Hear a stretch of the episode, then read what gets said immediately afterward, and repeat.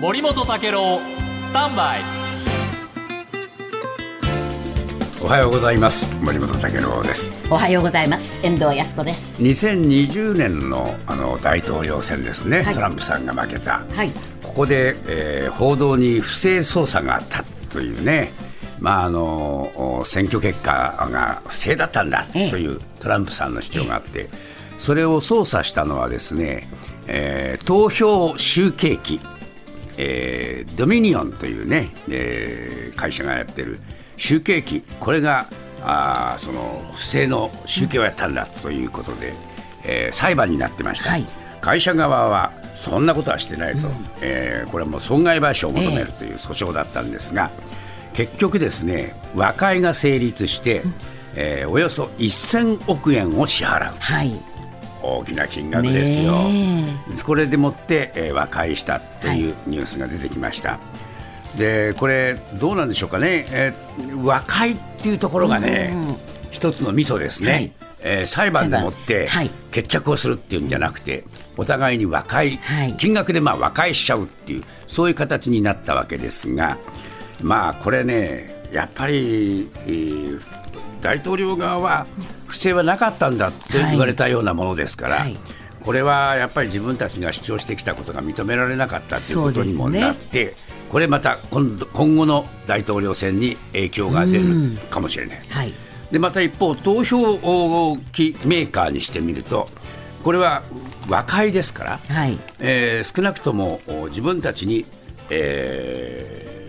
ミスはなかったんだ、はい。ということはまあ証明したはい。と、まあ、こう主張して、どっちかといえば、えーこれ、メーカー側は勝ったんですね。そうですね。じゃあ、放送したフォックスはどうなんだ？ということになります。はいどうなんでしょでこのフォックスを名誉毀損で訴えるっていうことになると、はい。これなかなか大変なんだそうです。今日日本経済新聞書いていますが、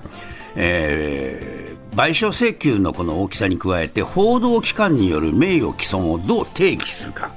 これがね全米で注目されたんですが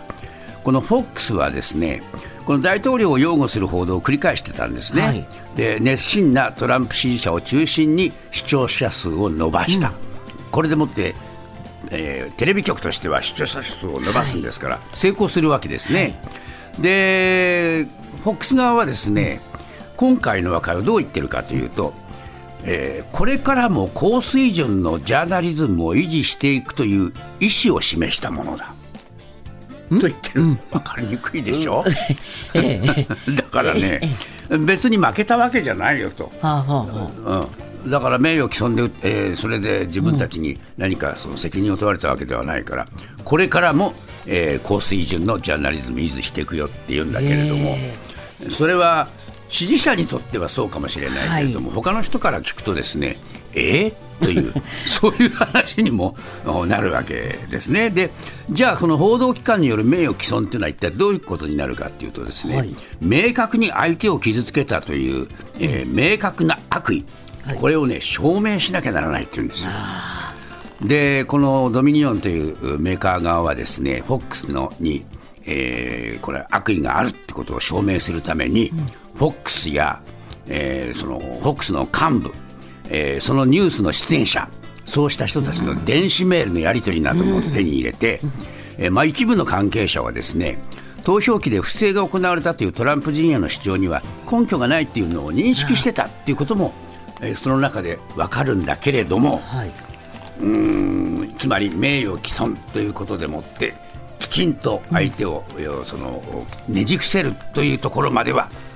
いかなかったんだなこれきっと。で結局、まあ、和解という、う手段を選んだんだろうというふうに思います。しかしこれからねこまたアメリカ大統領選挙ありますそうですねでそういう時に果たしてねこのもうあの、結果がどういう影響を与えるかということは非常に大きいと思うんですね。でまあ、トランプさんは分断煽ることによって分断をおこのお助長して、そしてその分断された側の一部を自分の味方につけるっていう、こういう手法です。はい。でそれに加担するメディアっていうものはどう評価されるのか、これはね、やっぱり今後ね、問われていかなきゃいけないんじゃないかと思うんですね、もうあのある流れ、ある主張を、非常に明確に支持する放送局っていうのはアメリカであるわけですけれども、はい、それがアメリカの分断を煽っていくっていう結果になっていくとなると、メディアとは一体何かっていうことにつながってきますのでね、はい、この FOX の和解のありようっていうのはですね、えー、アメリカのメディアの今後を占う上でね非常に大きいなというふうに思いますね。はい